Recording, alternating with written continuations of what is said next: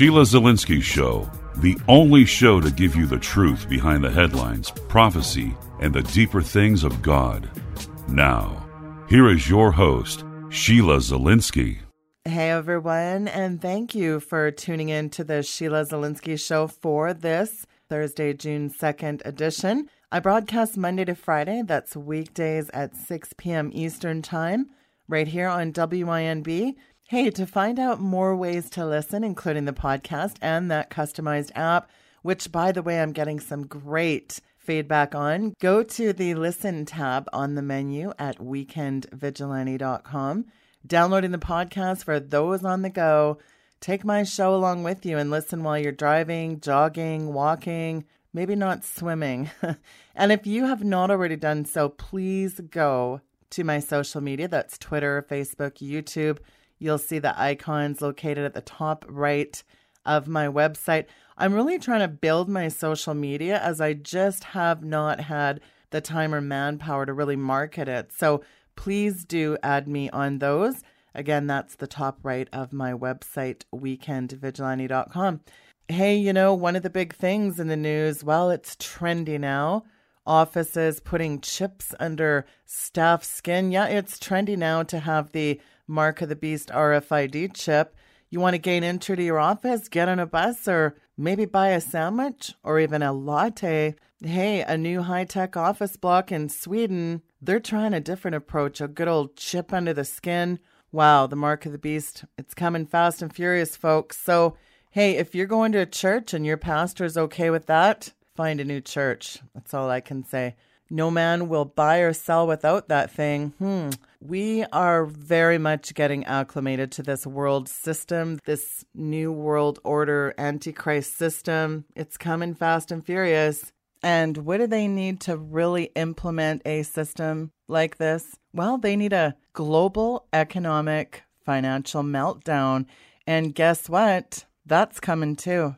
You've probably seen good old Federal Reserve Chairwoman Janet Yellen. I call her Bernanke 2.0 in a skirt. Miss Keynesianism herself.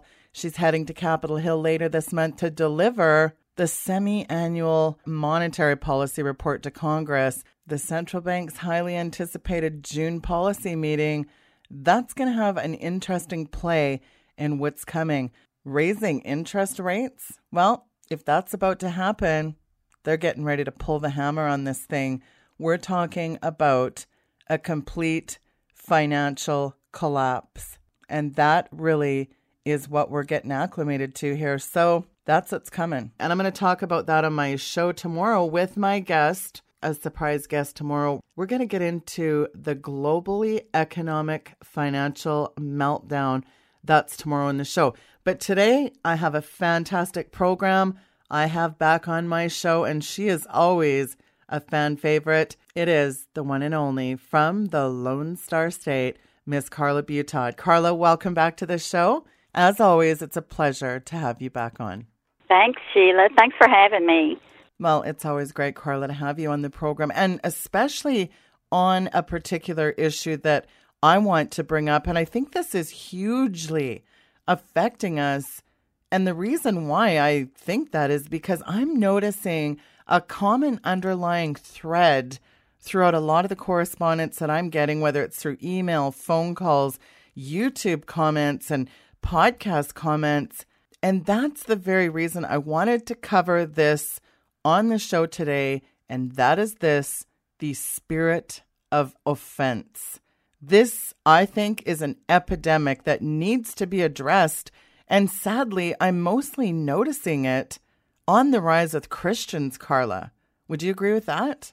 I would say that it's on the rise. Everybody, everybody's tensions seem to be just right on the surface of their skin and so easily offended about things.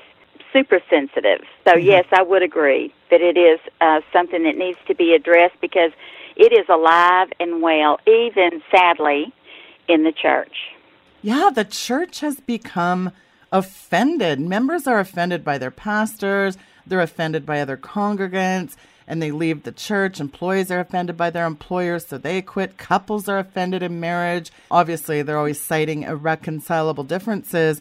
Angry, mad, upset.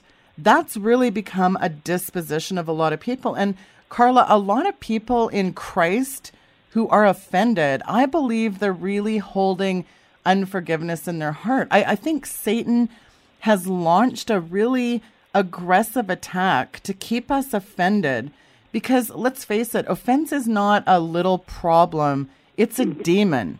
It is. It's an evil spirit, and it's it's something that Satan uses so effectively. I mean, after all, that's how he got Adam and Eve to fall. When he was in the garden and he spoke to Eve, that's what he said that God did not want her to eat of the tree of knowledge of good and evil because then she would be like him. So Satan started right away trying to get Eve to be offended at God like he was holding out on her or something.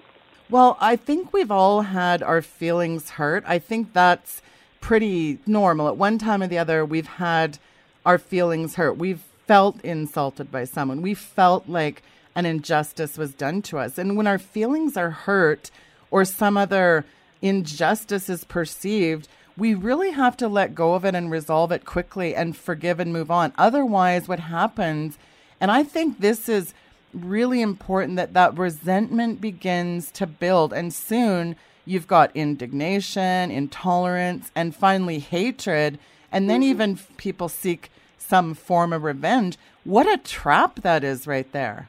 It really is. And that the unforgiveness thing is such a huge factor in that it says clearly in the scriptures in Matthew 18 that if you don't forgive, then you're turned over to the tormentors. And sometimes I wonder if a lot of the problems that we're having is all rooted in unforgiveness and being offended and refusing to forgive people because the consequences of that are not anything that we want. Well, you know, I think about what it says in the Gospel of Matthew in verse 24. The disciples asked Jesus as he was departing for heaven, What will be the signs of your coming and the end of this world? And Jesus said, one of the things he said there is, Then shall many be offended and shall betray one another and shall hate one another. That's a really strong correlation. And of course, Proverbs 18 19 says, A brother offended. Mm-hmm is harder to be won than a strong city. I mean, that's really that really shows you something there, doesn't it? It does. And it's so true. If you ever get in a fence with anybody or they get in a fence with you, you'll find out how true that is because it is harder, just like the scripture said, than to take a city. They put up walls, they try to stay away from you, or they don't answer your calls, or whatever it is. It, it is a, a great way that Satan uses to divide people, to cause division.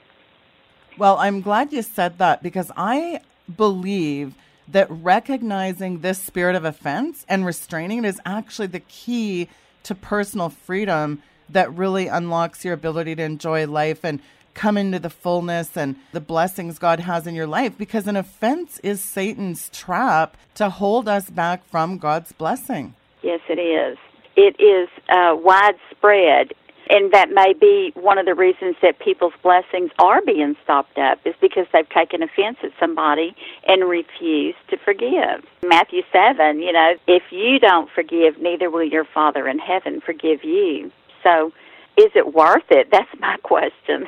Sometimes you, you don't really choose to be offended, but that spirit of offense is there. It's an evil spirit, and the spirit of offense gets offended. Well, and forgiveness doesn't free the other person who offended, it sets you free. And what I mm-hmm. notice is that people who continually talk about their past, a lot of those people that have been badly hurt, I mean, let's mm-hmm. face it, hurt people hurt people. Let's jump into what is an offense. An offense, if I've looked it up in the Vine's and it was interesting in the Greek, the name of the part of the trap on which the bait hung that lured the animal into the trap. Now, to go on in the Vine's definition, a hindrance or a stumbling block. Now, think about this Satan uses offenses as bait to lure us into a lifetime of bitterness, unforgiveness, resentment, and even hatred.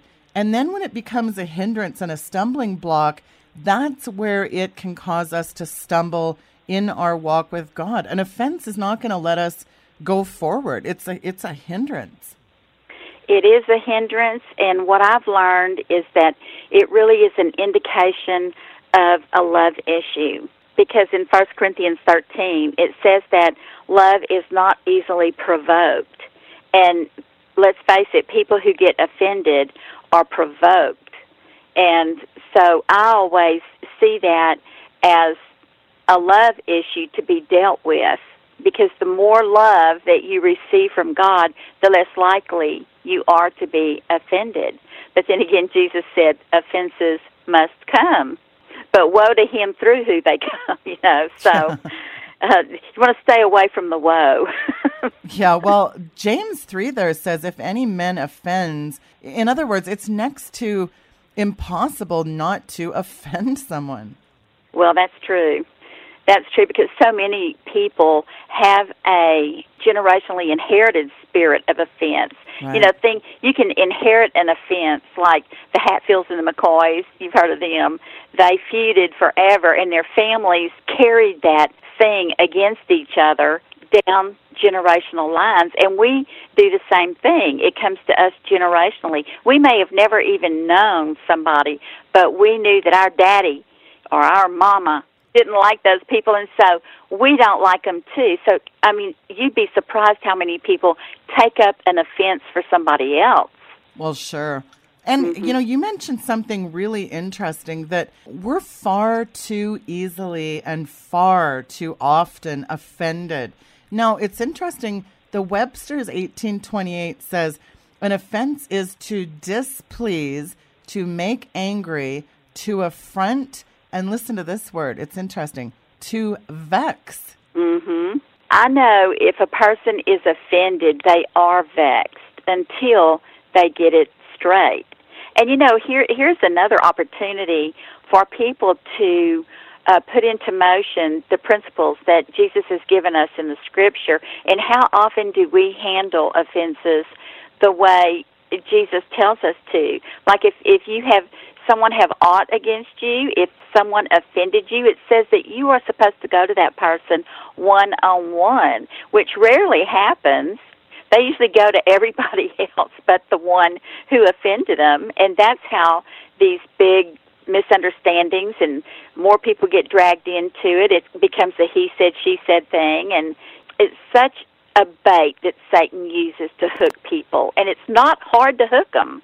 Jesus thinks so much about our relationship that he, he doesn't want your sacrifice until you mend your differences with your brother. In Matthew 5 23 to 24, it says, Leave your gift at the altar and go make peace with your brother. And I think this is where the types of offense comes in because you can take offense, you can give offense, you can be offended at God, offended by the mm-hmm. truth, the things that people are easily offended by. Because I think in order to understand this, we have to kind of look at the root of it. So, for example, rejection is a big one. If you're not included in something or, you know, you didn't get an invite or you somebody forgot your birthday or your anniversary or if somebody ignores or rejects you, that's one thing. You know, we get offended when somebody doesn't go along with us. Oh, absolutely. We find that a lot in families. You know, I, my family has a big spirit of offense going on, and it doesn't take much to rub them raw, if you know what I mean. Like they wear all their feelings on their shoulders.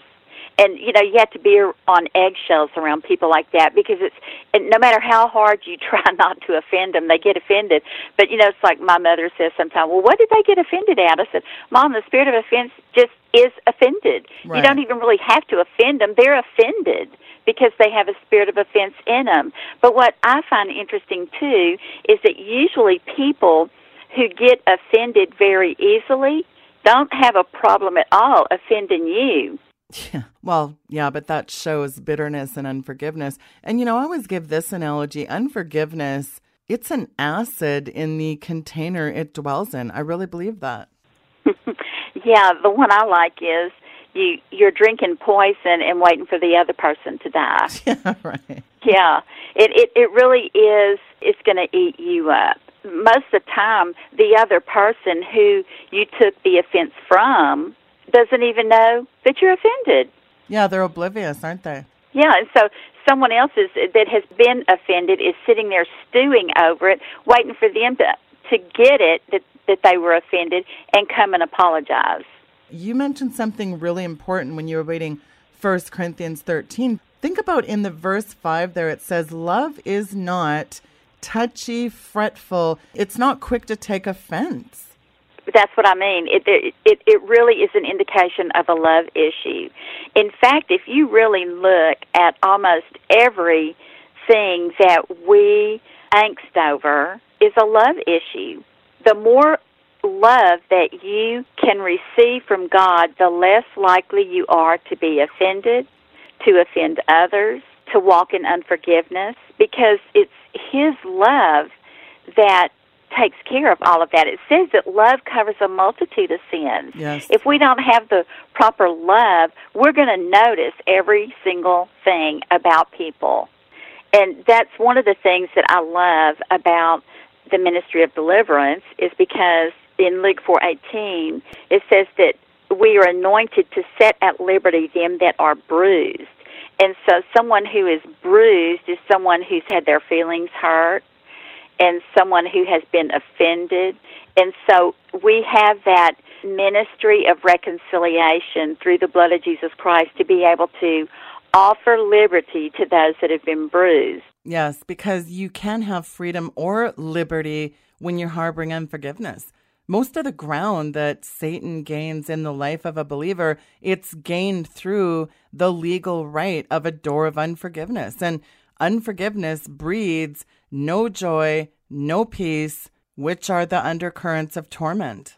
Oh, absolutely, absolutely. I, and here we go right back to the unforgiveness. Without the unforgiveness, you're put in a prison and turned over to the tormentors. And so that that can be a sickness, and a physical sickness, or it can be a mental torment, or it can be a spiritual torment. There's no end to the torment when we get in offense and stay in offense.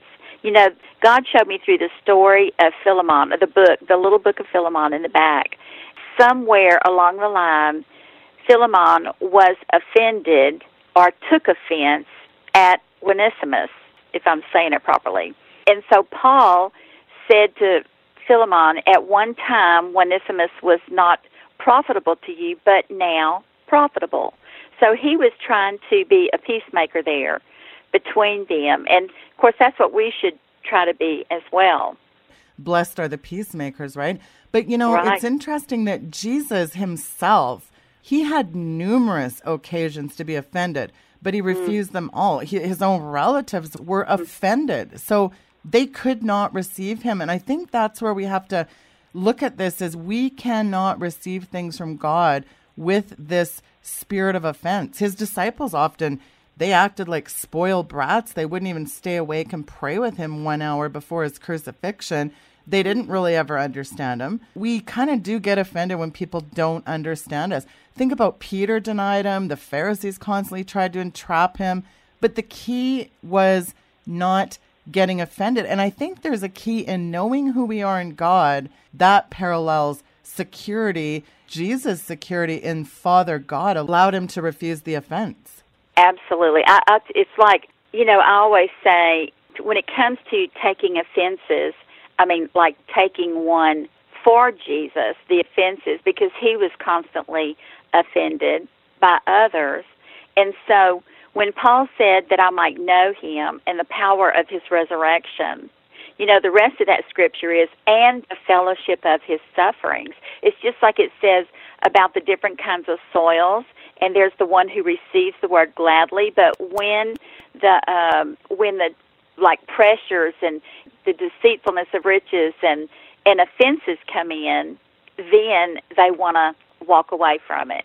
Well, I really do think that being offended prevents progress and it actually prevents us from coming into the fullness of what God wants for us. Like it blocks us from receiving. Just like when I had mentioned there, when they were offended at him, his relatives were offended, they did not receive from him. That's really Satan's plot here is to hinder your progress and steal the word of God from your life. Yep, he wants us to be offended. In fact, it, it says that Jesus was the rock of offense. Yes. You know, and the rock can either fall on you and crush you or you can fall on it. But you know, it's it's funny how in different peoples in religions you can talk about God as long as you're talking about God and all of these things, but see Jesus is the rock of offense. That's the dividing line where people will get offended because of Jesus. Well, as you were talking, I was almost thinking about Jesus rebuked Peter. He told him, You're an offense to me. In other words, Satan was trying in that situation to use Peter's fears. But Peter was actually saying, Think about this, Carla. Jesus, if you follow God's will, my comfort will be interrupted. Mm-hmm. Well, you know, it, it boils down to idolatry. it's yeah. like, you know, if you disagree with me or if you offend me or how dare you offend me, it's almost putting yourself in a place of a God that nobody should dispute you or anything like that. They want to be noticed. They want to be paid attention to. They want your immediate attention. They want your complete attention. It is a selfishness. And that is idolatry. Selfishness is idolatry because it's all about you. Well, that goes into that narcissism thing because a selfish person not only has no regard for how their words affect other people, but they're usually unmannerly and rude and, and really honestly, they don't care about how others feel. They're usually way too interested in themselves to be sensitive to others. That is a narcissism thing. And selfish people, what I find, Carla, they're they're satisfied as long as they're taken care of. But when others are inconsiderate of them, look mm. out. Yeah, that's the that's the evil of it. You know, it's like the uh, the golden rule: do unto others as you would have them do unto you. And yet, if somebody gets offended, it's like, look out. When I was thinking about this subject, I was reminded of the prodigal son. You know, the younger son was not happy to live at home under his dad's authority, and the older the older brother, of course, was a dad pleaser. He did everything that the dad wanted him to do. Then the younger son says, "Hey, I want my portion of my inheritance now." So the dad gives it up, gives it to the kid, and he goes off and lives squanderously. And probably the elder brother, you know, kind of lived through his brother vicariously, wishing that he could go out and do those things. But no, he was going to please the dad. Then the younger brother comes back. He gets the coat he gets the robe and the ring and the big banquet and everything and the and the brother was offended he was so offended by that you know here i am the good one i have done what you wanted and he goes off and does this and then he comes back and gets the robe and the ring what's up with that so he was offended not only at the brother but at the daddy which is is a picture of how we want to get offended at God when things don't go our way or when somebody gets favoritism. You know, we want to get offended at God and say, "What about me? look, look what I've done, and I'm getting this." And so it is such a a wicked spirit, the spirit of offense. And listen, along the way of my walk, I, I'll tell you, God dealt with me about the spirit of offense very early in my Christian walk because it was such a big thing in, in our family. People would get offended. People would say things to others to try to do that division thing. And to break that, you know what I started doing? If one of my relatives started telling me that another relative said something to try to get me an offense at them, I would just get up and start heading for the telephone. Ah. And they're saying, like, what are you doing? Well, I'm going to call her and see if she said that. and boy, they would start backpedaling, you know. they just quit, you know, because what I needed to get away from was to sit around and talk about people. That was a big thing in our family. And I used to be right in the big middle of it. But when I started learning about how God looked at that, I didn't want to do it anymore. So the spirit of offense was something I had to really work with early on. And so I made a decision, and you know, you can make a decision. I am making a decision not to take offense because of all the things where offense will take you. It's never good. No, it's not. And eh, there's a key here, though, also on the other side of the coin. You've a person's got to learn, I think, Carla, and this is where I used to be very inconsiderate and really selfish because I didn't really ever take the time to think about how my actions affected other people in a given situation. Like if I was rude and I hurt somebody's feelings, often I'd just say to them, Oh, don't be so touchy. That's not okay either. I mean, even, you know, I, I was thinking about Abraham giving Lot the land there rather hmm. than have him offended and get into strife, you know, he asked him, okay, what do you choose here? Like he was a hmm. really good example. And David was another really good example too. In First Samuel 17, 28 to 30, David turned away from offense, it says there. And we see in 1 Samuel 16, 1 through 13, David could have been offended because he was left out. His father did not even consider him as a possible choice for the king. So the fact that he didn't become offended, it shows at least one of the reasons why he was God's choice, I think, there. I think so too. Absolutely. I really believe there's a root of this thing of offense, and I think it is insecurity. Absolutely.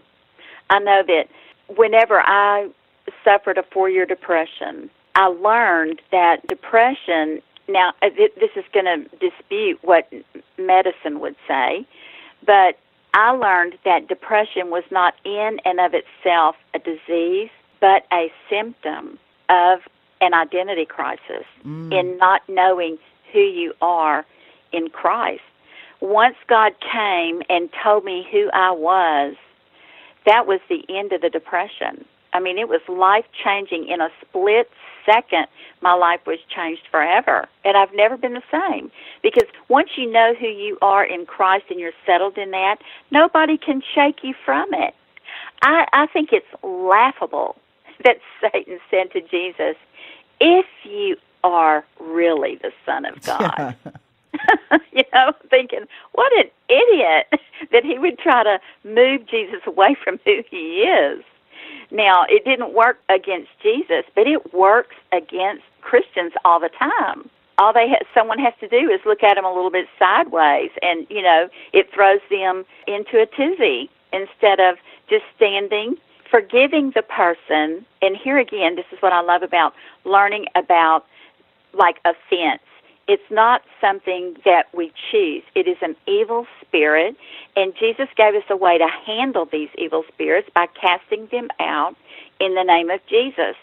So, if someone offends you, you can still love the person who offended you, but start binding that spirit in the person. And then if you ever have an opportunity to pray with them about it, cast it out. I think you mentioned something in that that's really key there too. When you were talking about depression, I think depression goes hand in hand with unresolved conflict and anger and torment. It all ties in together because anger lashes out at everyone. I mean, anger and depression really can cause people to be an offender and lash out. Depression and anxiety and anger, it all stems from being wounded yourself. And like I said, right. hurt people hurt other people. That's true. Um, you know, explain that to my children when they were little that even if you have the nicest dog in the world for a pet and he's laying on the floor sleeping, if you walk by and step on his tail, accidentally even, he's going to turn his head towards you and growl and snap because he was hurt.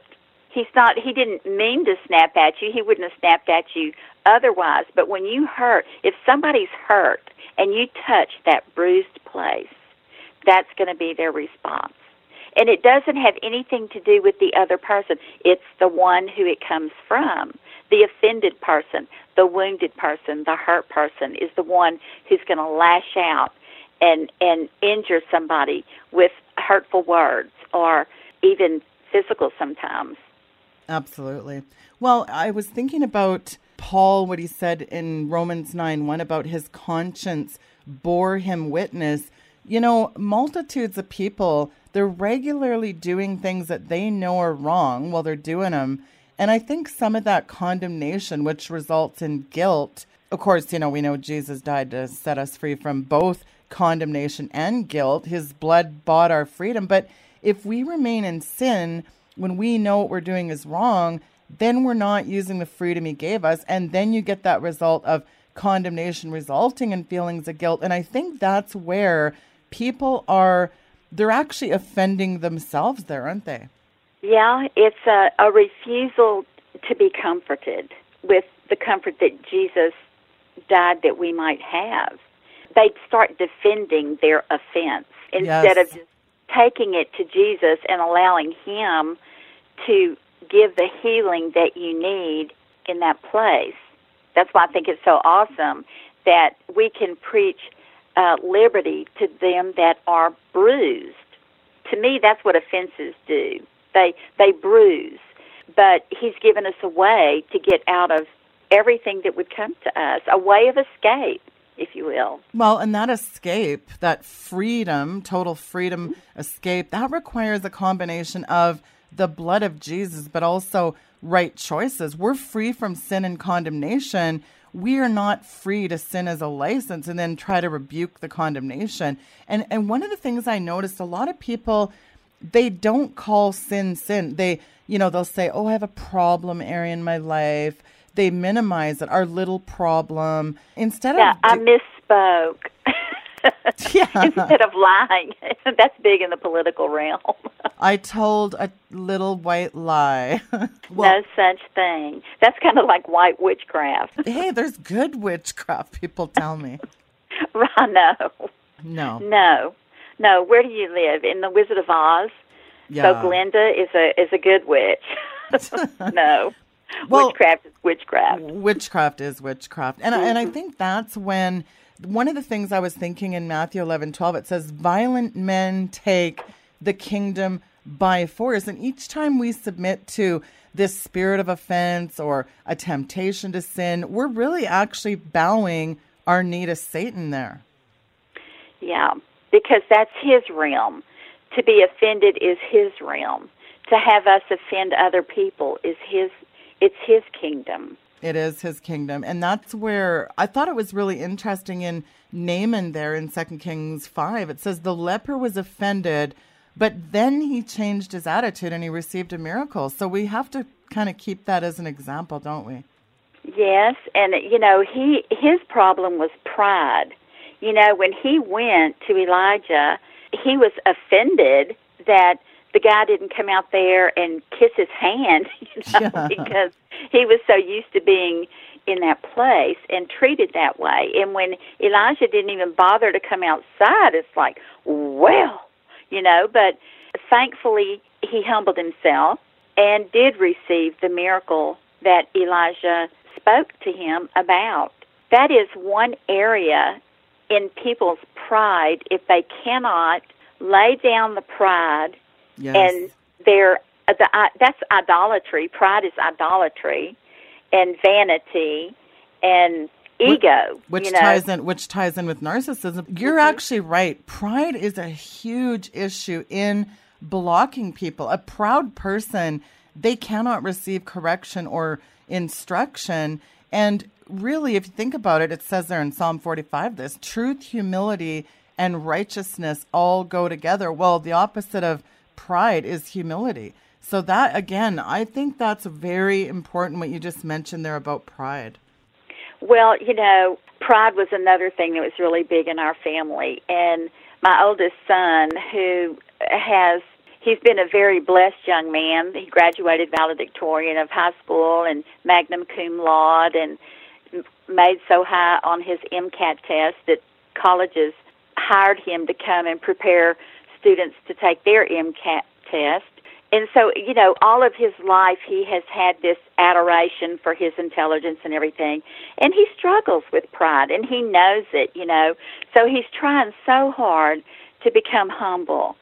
And I'll never forget, and he told me how he was working on it because everywhere he went, people said, You're full of pride. You're just prideful. And, but, you know, I do realize that sometimes people misunderstand or mistake uh, confidence as pride. and you know I try to help him with that. But anyway, he called one day, and um, I was talking on the phone with him, and I said, Wade, that's so good. I'm glad to hear that. So I hang up, and my, his dad said, Well, what did Wade want? And I said, Oh, he was telling me today how humble he was and proud of it. Wow. So there is a flip side. You know, there's a fine line between pride and humility and false humility. And I, one time I'll never forget, there was this guy, I was at a meeting, and he is up there talking about, not in the words of humility and pride, but he was letting us know what a humble man he is. And I was thinking, why is he doing that? Why is he saying all this? Lord, what is that? He said, false humility. It stinketh. It stinketh. and it does. I mean, I can spot that really, really quick on people, and it's, you know, I just smile and love them anyway, you know. But it's it's amazing how much that is out there, and it's pride. Even though it's false humility, it's still pride. I think religious spirits run with the spirit of offense. Definitely. Well, look at the the Pharisees. Of course, I can understand.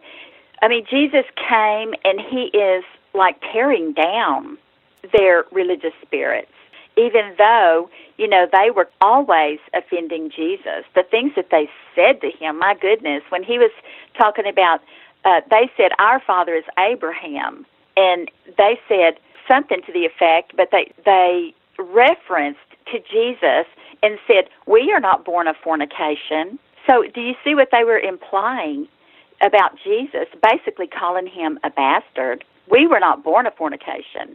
They didn't say like you are, but Jesus clearly understood what they were saying. So it is just amazing the things that the the Pharisees, the religious people, will say that is offensive. Wine bibber? That's like calling him a drunk. They said the the uh, miracles that you do are you're using the power of the the prince of Beelzebub. You're of the devil. They told him he had a demon. Like you're crazy. I mean, they were com- always being very offensive to Jesus, the Son of God. Of course, Jesus was always offending them, even without knowing it. Really, he was challenging them on every level. he was speaking the truth. Exactly. You, what did he call them? You foxes and you um, hypocrites. you brood of vipers. right, right. That's you just mentioned a key word there, and that's the word truth. John mm-hmm. eight thirty one tells us the truth will make you free. Only the truth sets us free, but it's offensive though when you hear the truth. People get very offended by the truth. And I vividly recall when I first started really asking God to show me things about my behavior and myself, it was painful. My flesh tried every way to get get away from that. But I had to face Sheila, you're the problem. You have a pride problem.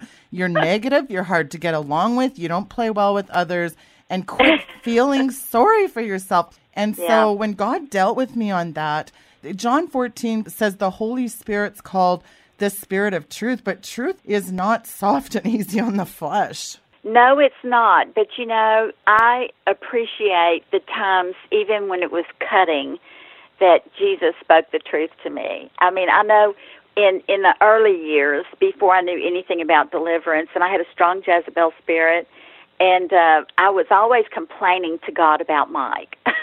Every, every time I was begging God to change Mike, He required a change in me. and it really is true. As I changed, He changed. At one time I was crying out to Him and I said, Lord, when, when, when will He ever take the position of head of this house? And God said, when you get out of it.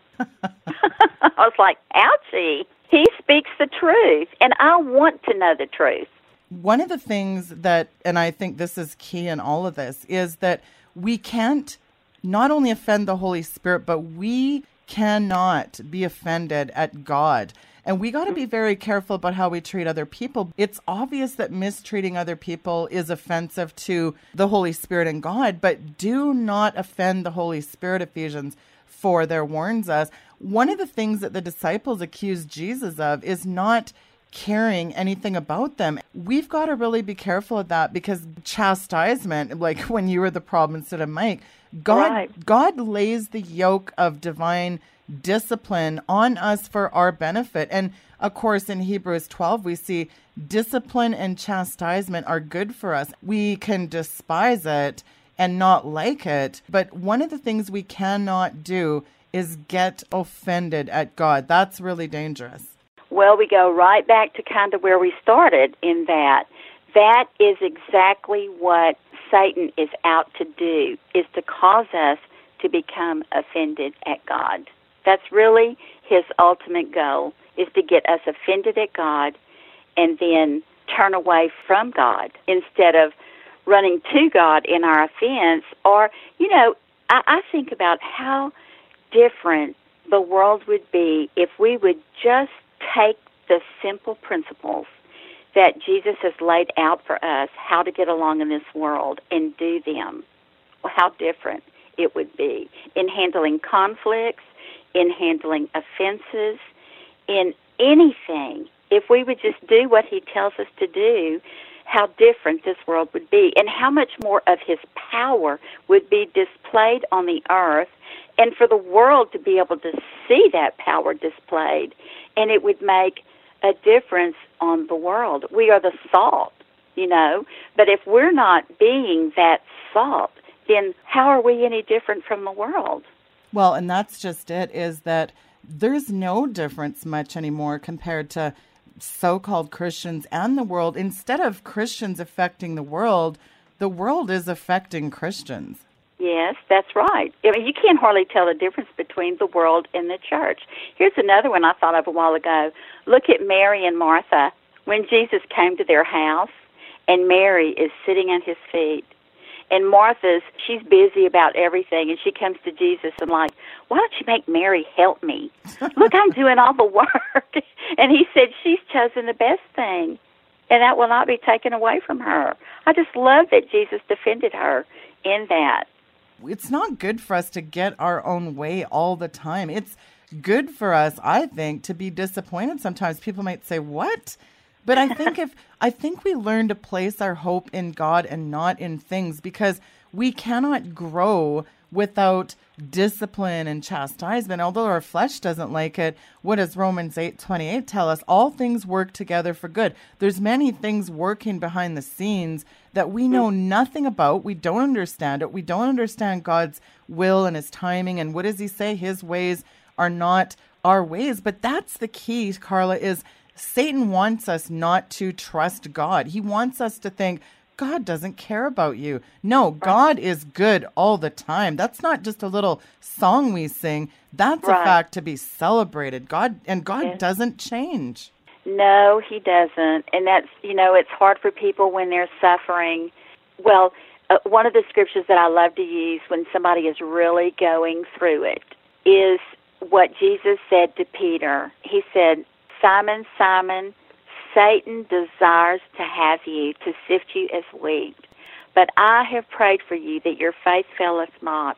And when you are converted, it doesn't say if, when you are converted, strengthen thy brethren.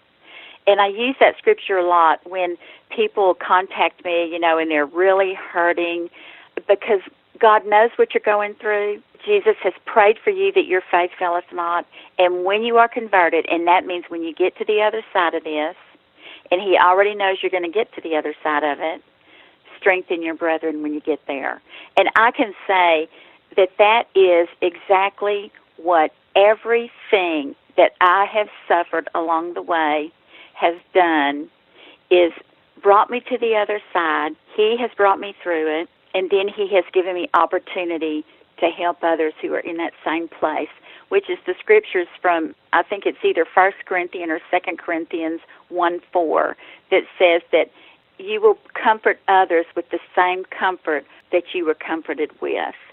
And that's mm. really what it's all about is is to be able to help other people in the same areas that we've been helped.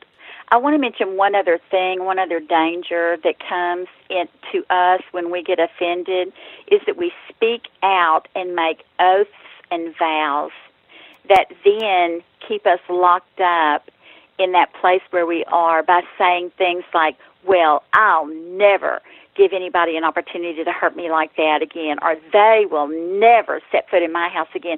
We we start uh, putting these oaths and vows. When you make a vow, you're on a train track, and no matter how much you want to go in a different direction, you can't because of the vow. Right. Well, we're going to take care of that right now, including those oaths, covenants, and vows that we made alongside with this spirit of offense. So, Carla, if you would please lead us into a deliverance prayer. Okay.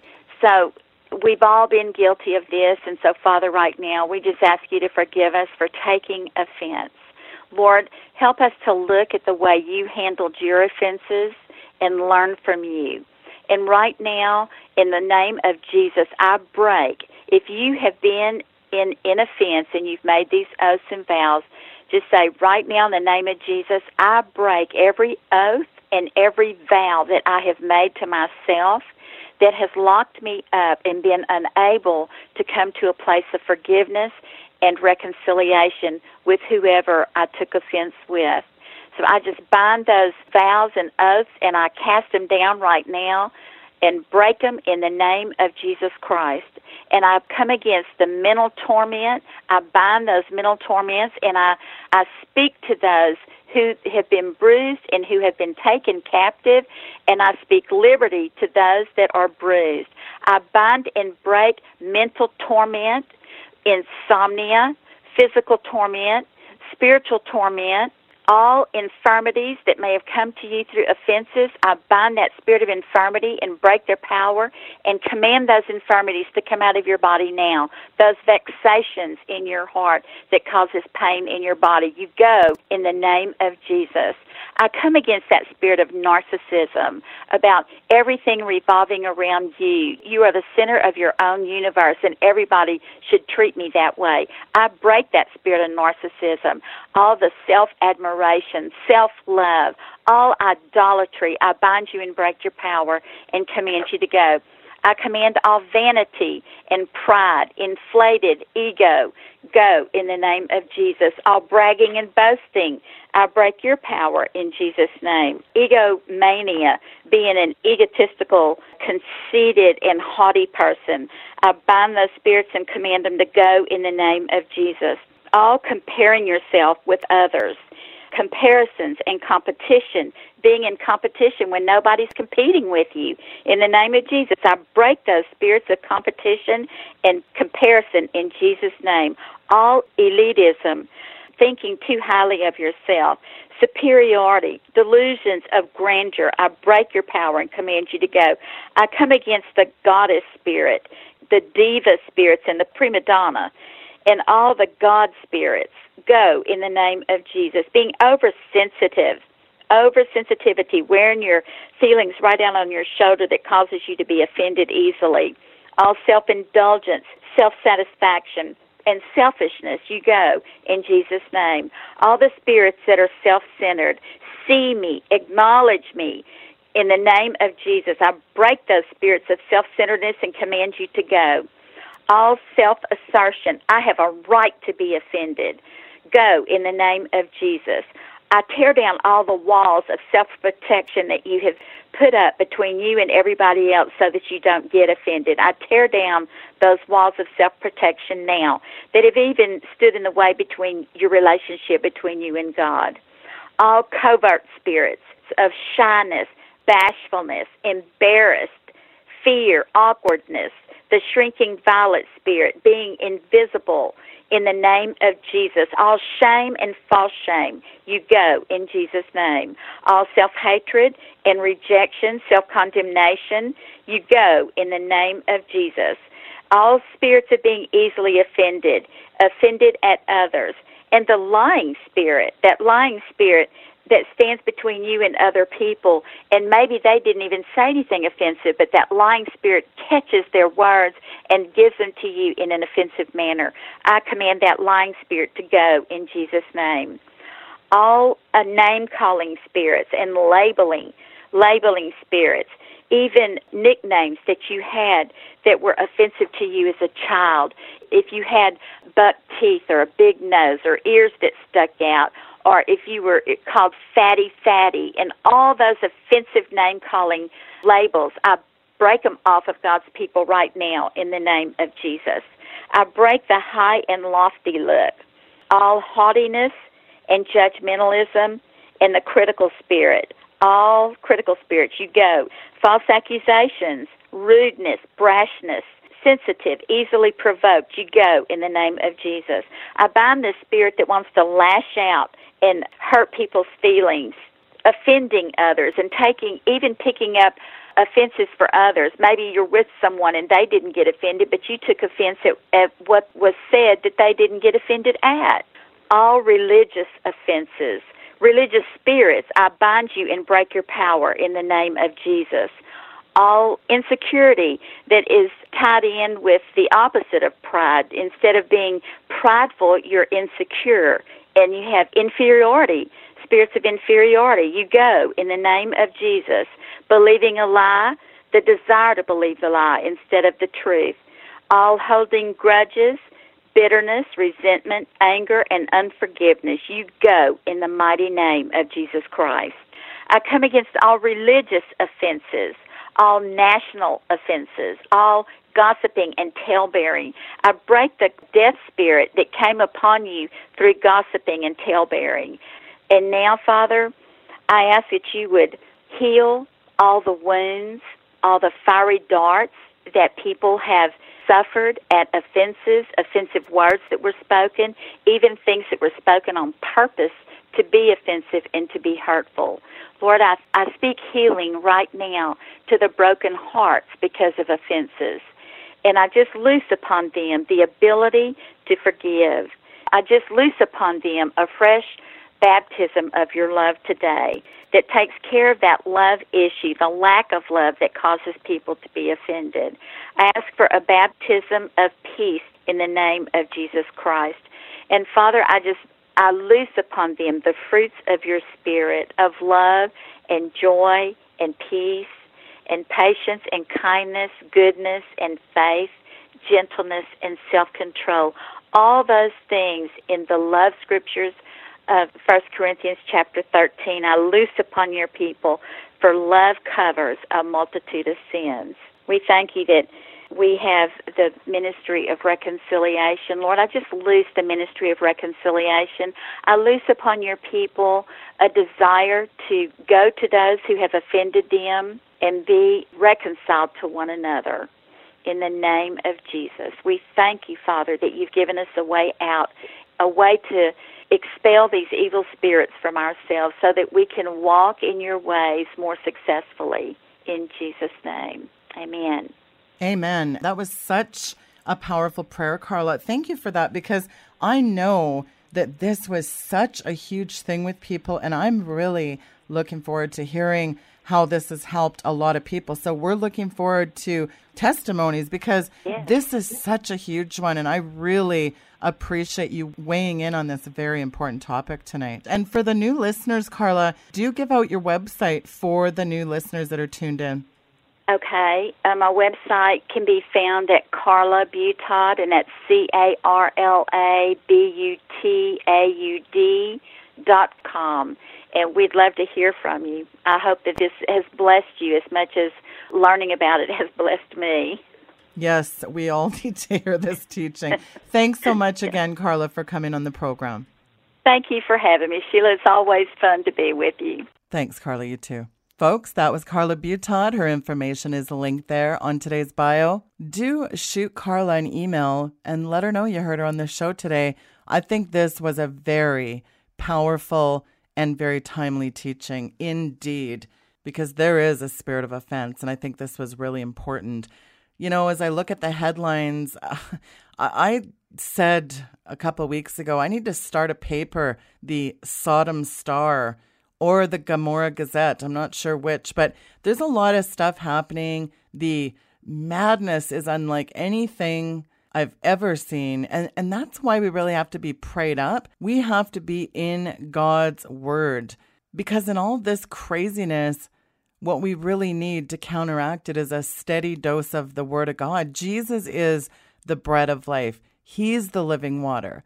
Feed more in him than all this ubiquitous insanity unfolding around us.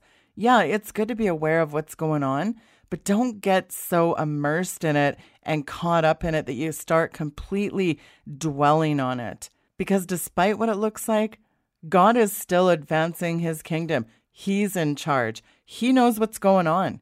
He knows the plans of the wicked better than them.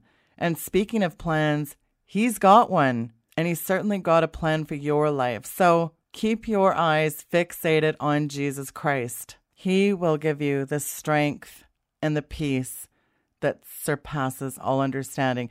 And we sure need some of that today. I thank you very much for tuning into the program today. We got a great guest on tomorrow. We'll see you tomorrow. Good night and God bless.